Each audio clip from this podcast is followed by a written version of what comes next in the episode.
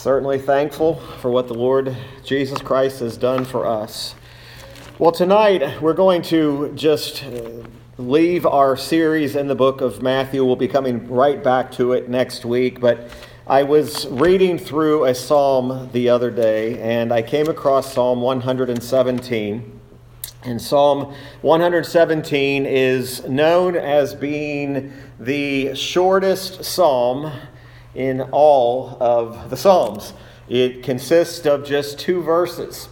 Uh, but within these two verses, I was taken back by the vast uh, amount of doctrine and also the vital importance of this particular psalm. Uh, the subject matter, of course, is fitting for uh, this time of year. It ought to be fitting for all times of year. But you'll notice there in Psalm 117, in these two verses, notice the amount of times that the phrase of praise the Lord or praise Him is mentioned. There in verse 1 of Psalm 117, it says, Oh, praise the Lord, all ye nations, praise Him, all ye people. For His merciful kindness is great toward us and the truth of the Lord endureth forever. Praise ye the Lord. There is this exhortation that is clearly given to praise Jehovah God, to praise God for his mercy and his truth that has not only been extended to the Jew, uh, but has also been extended to the Gentiles. Uh, the Apostle Paul, as we'll learn in just a few moments, uh, quoted this particular psalm when he was writing to the church at Rome. As a matter of fact, we will see he quotes the very first verse of it, and he applies this psalm to the calling of the Gentiles to the knowledge of Christ. Uh, Paul takes the preaching of the gospel and he shows how the gospel was the very thing that called the Gentiles to come to the understanding of the knowledge of Christ. As a matter of fact, if you'll just turn over to Romans 15, verse 10, we'll be coming back to this in just a moment. But I really felt that this was, uh, this evening was very fitting uh, for uh, this, this psalm and how it attaches to uh, this praise that we ought to have for God. Uh, Romans 15, verse 10, it says, And again he saith, Rejoice, ye Gentiles, with his people. And again, praise the Lord, all ye Gentiles, and laud him, all ye people.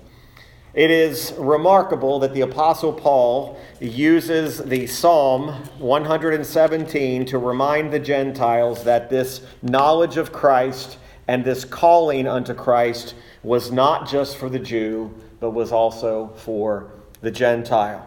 These mercies in which the Jew was invited to take part in, the Gentile was also invited to take part in these as well. The Gentile could receive Christ just as the Jew could receive Christ. It was the same gospel being preached to two different people, Israel and, of course, the Gentiles. And why did God uh, call these people unto himself? He called them unto himself for the exclusive purpose of his own glory. Uh, both Jews and Gentiles alike have more than sufficient reason to praise the Lord for what he has done. That very first verse, praise the Lord, all ye nations, praise him, all ye people. But then notice verse 2 it says, For his merciful kindness. Uh, that was the thought that was on my mind when I read this psalm. I immediately was drawn to that phrase His merciful kindness is great toward us.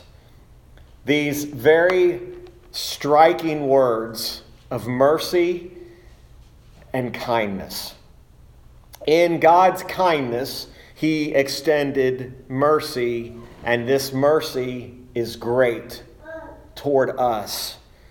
Uh, these first words of this psalm are indeed an exhortation. They are an exhortation to uh, remember and to be reminded about what God has done. Uh, this psalm, of course, is looking down the corridors of time and seeing the day when the Messiah would actually come. And there is this mystery that is still out there when the psalmist wrote this and penned this. He didn't have a full understanding of what this Messiah would look like, what this Messiah would be. But there would be two different people there would be Israel, and then there would be the Gentiles. Of course, the psalmist had to have had in his mind uh, the, the principle of the idea that there is uh, this, this gospel, uh, this conversion, this time when Gentiles and Jews would be made one people. Uh, they would be together. They would be partakers of the same privileges, of the same blessings, and uh, they would receive the same doctrines. Uh, they, in fact, would come to the knowledge of Christ. Uh, they would submit to the same ordinances and they would be under the same law, and Christ was to be their king. The psalmist, along, along with the Apostle Paul, and especially the Apostle Paul, was using this psalm to exhort the Gentiles to praise God because he had accomplished in them as he had done in the Jews uh, to the promise of life everlasting that would be found in Jesus Christ. Uh, this is a psalm of praise, no doubt. Uh, we see in these phrases, oh, praise the Lord, uh, where there, we see there is this praise for Jehovah, uh, not just in his person, but in his perfections. Uh, God is certainly perfect, and God is certainly perfect in his doings with us. And it is Jehovah who is the subject of this song. It is Jehovah who is the subject of the praise uh, this psalm is prophetic, it's a way of prophecy. Uh, it's talking about the day that would come after the Messiah comes. After the Messiah comes and not only appears, but after he atones, after he goes to the cross, after he dies, after he is risen from the grave. And it would be at that moment, we know this by our New Testament scripture, we know that that moment that it was that wall of partition, that wall that separated the Jews and the Gentiles, that that wall would come down. Uh, and that separation between the Jews and the Gentiles would no longer be in place. It would now be, they would be one in Christ. The sacrifice of Jesus as our Emmanuel. Uh, he abolished in his death and abolished in his flesh. He abolished the, en- the enemy. He destroyed Satan. He destroyed death. And he made himself as the Savior of both of these parties, the Jew and the Gentile alike. This everlasting gospel that Paul preached is the everlasting gospel in which you and I today we preach and we rejoice and we praise God for the gospel. We praise the Lord, and you'll notice how the psalmist wrote about praise the Lord, all ye nations. Now, why would the other nations have reason to praise him? Because this prophetic statement of the Psalms is speaking of a day in which the Gentiles and people from all nations would be able to praise this same God because of what he had done for them. The Apostle Paul, when he writes, and we'll talk about this in just a few moments, uh, those that had been brought unto Christ, those uh, Gentiles who had heard the joyful sound of the gospel and believed on Christ, and their souls were saved. What a glorious truth. We think about what leaves us to praise God. Uh, we praise God because He has not only chosen us, uh, but He has redeemed us. And you realize that God Himself has chosen persons from every tribe, from every people, from every tongue, from every nation. It's not just the Jews. It's not just uh, the United States. It's from every tongue, from every tribe, from every nation. He has chosen and redeemed people unto himself. The gospel has gone out into all the nations and is continuing to go out into all the nations. And it is through Jesus Christ that that wall of partition that used to separate the Jews and the Gentiles has been brought down. Every person who's been called unto him has been converted by the Spirit of God. It is the Holy Spirit that converts the soul. This psalm reads as a psalm of excitement. It reads as a psalm that encourages and edifies and exhorts us to praise the Lord. Praise Jehovah God. Praise the Father. Praise the Son. Praise the Spirit for their acts of divine grace that have been extended upon us. Think about the kindness that God has shown toward you. Consider uh, the kindness that He did not have to extend towards you, but yet in His mercy, He did that. Think about the kindness in choosing you, redeeming you, and sanctifying you, and giving you the favor of God. The psalmist has in his mind's eye, of course, not a complete understanding of what this Messiah would be or who he would be, but he certainly had in the future, certainly, that all nations would one day praise the Lord. All nations would one day praise the Lord not just for temporal blessings, but for eternal blessings, eternal glory. We are certainly thankful for the things that we have temporally, but we ought to be most thankful, and God is most praiseworthy because of our eternal blessings that we have been given. And those blessings have been given to us uh, not because we somehow earned them, uh, but all praise should be unto God. The praise alone, the psalmist writes, Oh, praise the Lord, all ye people. Now, there is no one who is his who should be left praiseless. Uh, we should not be able to uh, spend a single moment of our lives and not be able to have a praise of God on our lips and be able to praise God for what He has done towards us in this merciful kindness. What an amazing thought this is.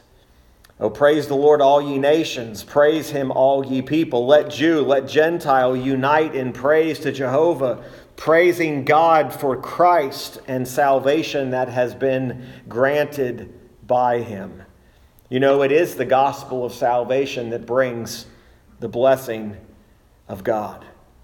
The gospel is a blessing, the gospel itself is thankworthy. Uh, the Christ who is the gospel is worthy of all of our praise and all of our thanksgiving. Praise him, all ye people. Those people that can praise him are the people that the gospel of salvation has been sent to. Uh, those who know the gospel should praise him for the gospel. The same thing is repeated differently over and over again, where he continues to say, Oh, praise the Lord, praise him, for his merciful kindness is great toward us, and the truth of the Lord endureth forever. Praise ye the Lord. It is repetitive here, it's repeated in different ways, in different phrases, in order to confirm it to us in an even greater way. Not only praise the Lord, but praise him Praise ye the Lord. That remember that word praise is also could be translated hallelujah. That is one of those hallelujah psalms. And we see that the work of the gospel has in fact gone into all the world and it has gone into the Gentiles. The Apostle Paul, when he wrote the letter to the church at Rome, he quoted this very psalm as a means of prophecy being fulfilled. You realize when the apostles took the gospel and when they were preaching the gospel, they were preaching Christ to Jerusalem. They were preaching Christ in all Judea. They were preaching in Samaria. But then they were also told to take the gospel into the uttermost parts of the earth. Acts chapter 1, verse number 8 makes mention of this. It's probably familiar to, to you, but it reminds us of where this everlasting gospel was to go. Acts chapter 1, uh, verse number 8, of course, uh, the Lord Jesus himself is speaking here. He says, But ye shall receive power after that the Holy Ghost is come upon you. And ye shall be witnesses unto me both in Jerusalem and in all Judea and in Samaria and unto the uttermost part of the earth. And when they had spoken these things, while they beheld, he was taken up, and a cloud received him out of their sight. And while they looked steadfastly toward heaven as he went up, behold, two men stood by them in white apparel, which also said, Ye men of Galilee, why stand ye gazing up into heaven? This same Jesus which is taken up from you into heaven, shall so come in like manner as ye have seen him go into heaven. That glorious promise of Christ's return, and we are still living in that day when we are waiting for Christ to come back for his people. We see that Jesus commanded that the Holy Ghost would be sent down from heaven, and the Holy Spirit is what accompanies the preaching of the Word. And the nations of the Gentiles were actually visited by the Spirit of God. The Spirit of God went to those Gentiles. The Spirit of God visited you and I. The Spirit of God converted our soul. And we see that even in many of the New Testament epistles, those churches were composed of Jews and Gentiles both. There were the believing Jews, there were the believing Gentiles. Almost all the churches we read of in the New Testament had this picture of what the psalmist was writing about that not only Israel should praise the Lord, but there is coming a day when all nations, including the Gentiles beyond Israel, will be praising God for what he has done. Of course, when the Apostle Paul was writing to the church at Rome, we see, if you turn back again to Romans 15, let's go back a couple of uh, verses there and look at the full context of what he was writing. Again, he's writing to a congregation of Jews and Gentiles. And remember, there was, a, there was a bit of an issue between the Jews and the Gentiles receiving one another because of one being Jews and the other because the Jews didn't want to receive the Gentiles. And notice what he says in verse 7 of Romans 15. He says, Wherefore receive ye one another, as Christ also received us to the glory of God. Now I say that Jesus Christ was a minister of the circumcision for the truth of God to confirm the promises made unto the fathers, and that the Gentiles might glorify God for his mercy.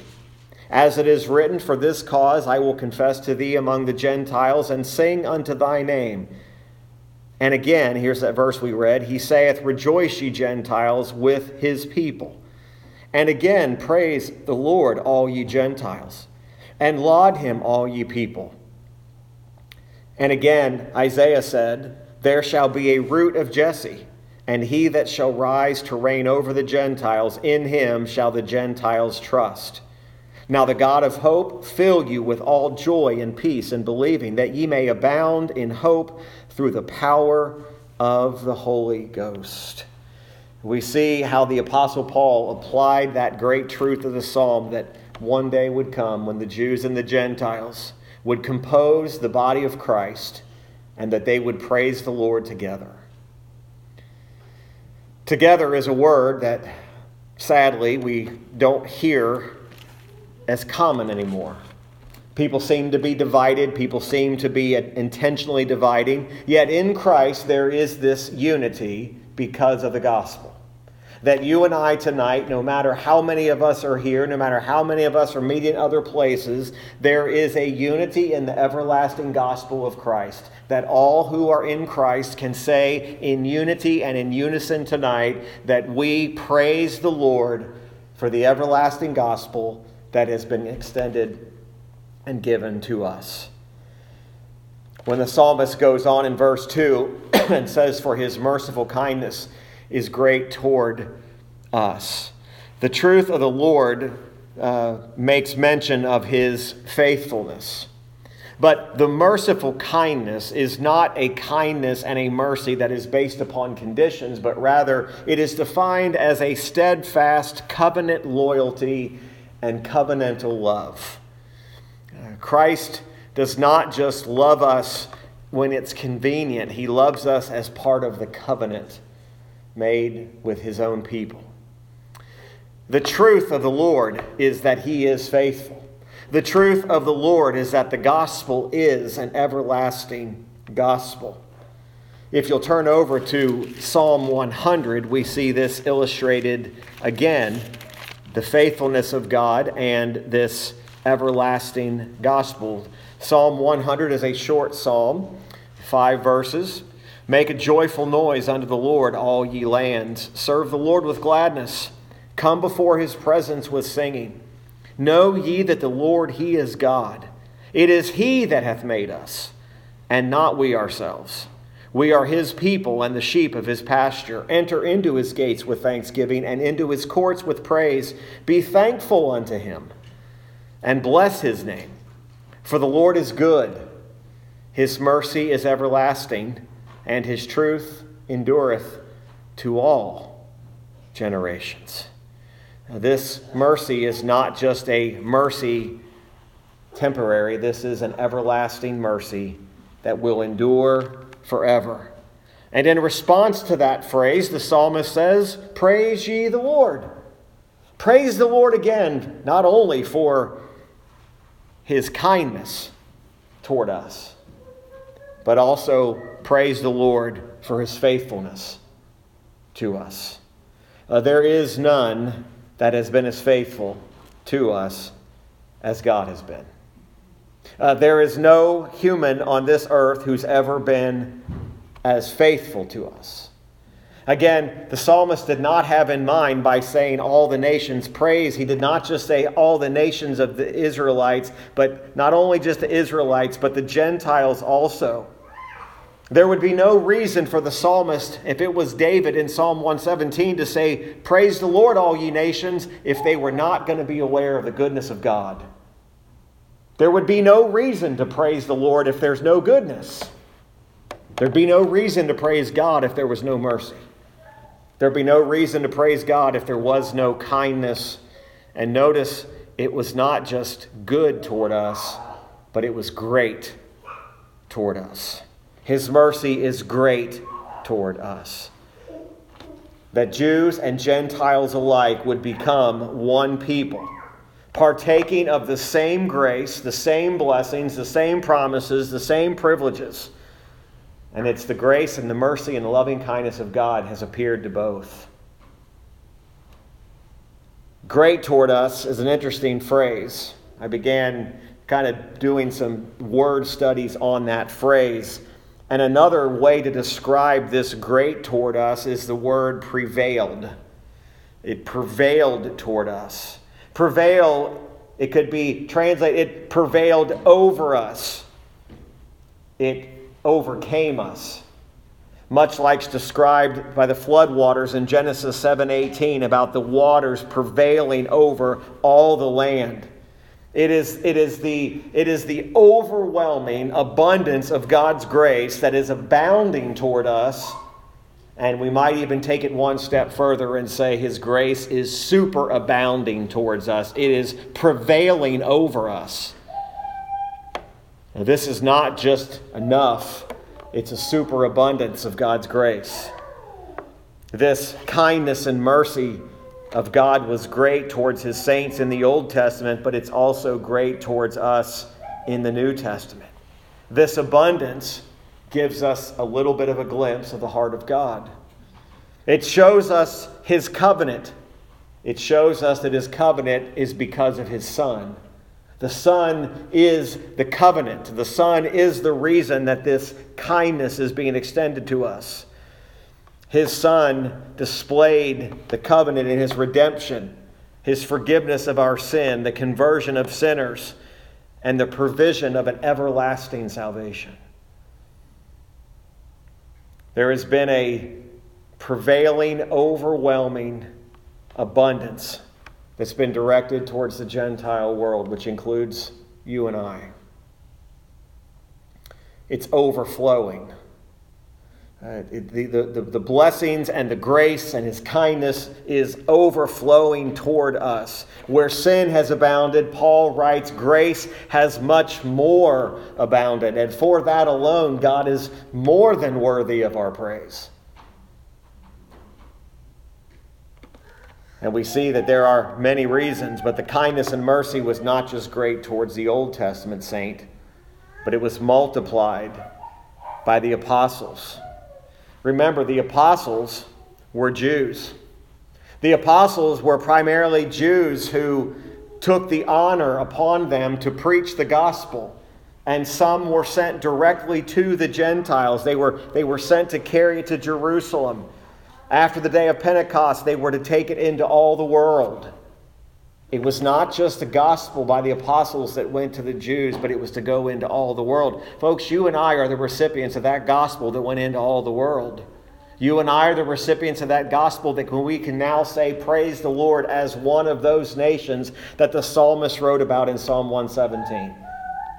We praise the Lord because his gospel has gone into all the world. Romans 10 18, the Apostle Paul writes, Their sound went into all the earth, and their words unto the ends of the world. The gospel is ringing out all over this planet. The gospel is being sent forth, and the power of the Holy Spirit.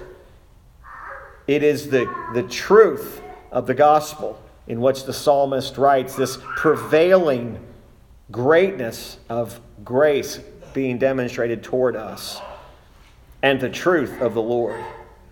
What is the truth of the Lord? The truth of the Lord is the everlasting gospel.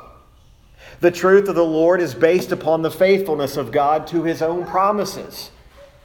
In order for God to remain faithful, he has to remain true to the promises that he's made.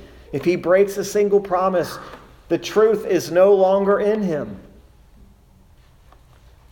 But not just the promises made to the Jewish fathers, not just the promises made to the Jewish patriarchs concerning the Messiah, but to the Gentiles and that there would be this great blessing to all nations through the promised seed, the Messiah who would come.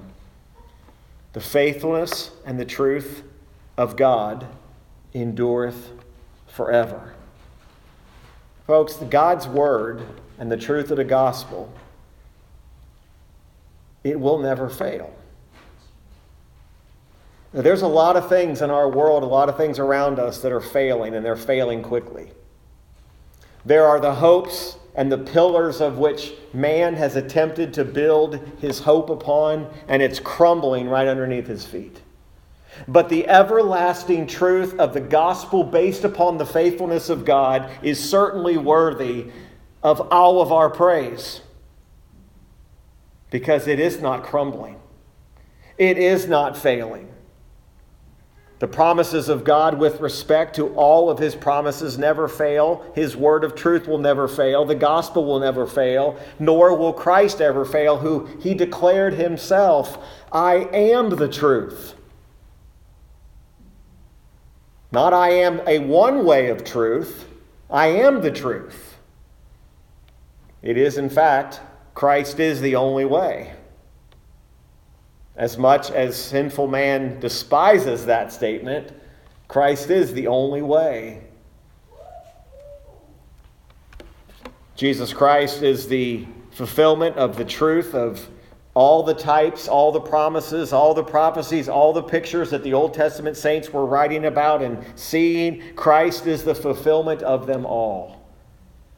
And He is the reason we can be filled with praise.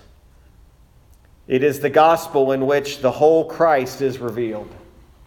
If I want to know who Christ is, I want to know the whole of Christ's person and his offices. The gospel reveals who he is. And in Christ are those unsearchable riches in which the Apostle Paul wrote about. Those riches endure forever. The promises of God are as unchangeable as Christ Himself. The promises can't change, nor can Christ change. The same yesterday, today, and forever.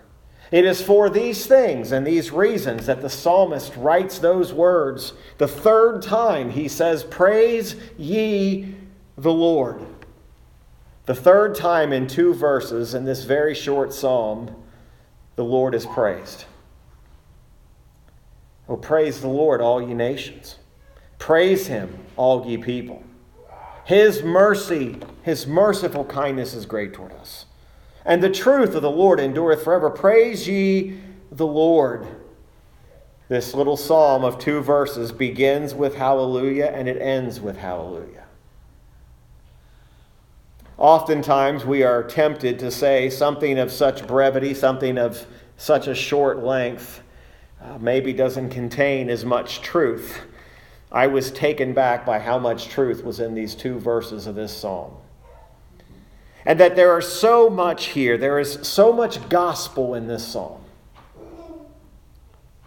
It saddens me when people say the gospel is not in the Old Testament. The gospel is all over the Old Testament because Christ is all over the Old Testament.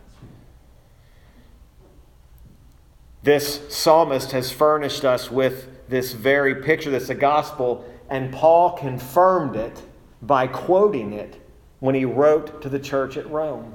He confirmed this was the gospel that the psalmist was talking about in Psalm 117. He quotes it as a proof that the gospel, remember, the big problem was the gospel, that some of the Jews didn't want the gospel preached to the Gentiles. Paul uses this as a proof text to say, here's the proof that God wanted the gospel to go to the Gentiles so that all nations could praise the Lord. Praise the Lord, Gentiles. Praise him, all you people. Some, even some Jewish writers today will absolutely confess that this psalm refers to the kingdom of Messiah. But yet, some will still go as far to say that it was not supposed to be extended to the Gentiles. But yet, what power would this have if all ye nations was not included? The truth, the unsearchable riches of God's gospel of grace. Praise Him for this superabounding grace. Praise Him for this eternal truth. As the people of God, all nations, Jews and Gentiles alike, praise Him for His merciful kindness. These are the attributes, the characteristics of God. We celebrate His mercy and His truth. These shine together. These bring us comfort to know that His mercy is the very foundation of all of our hope. His mercy is the very strength of the comfort that we can find.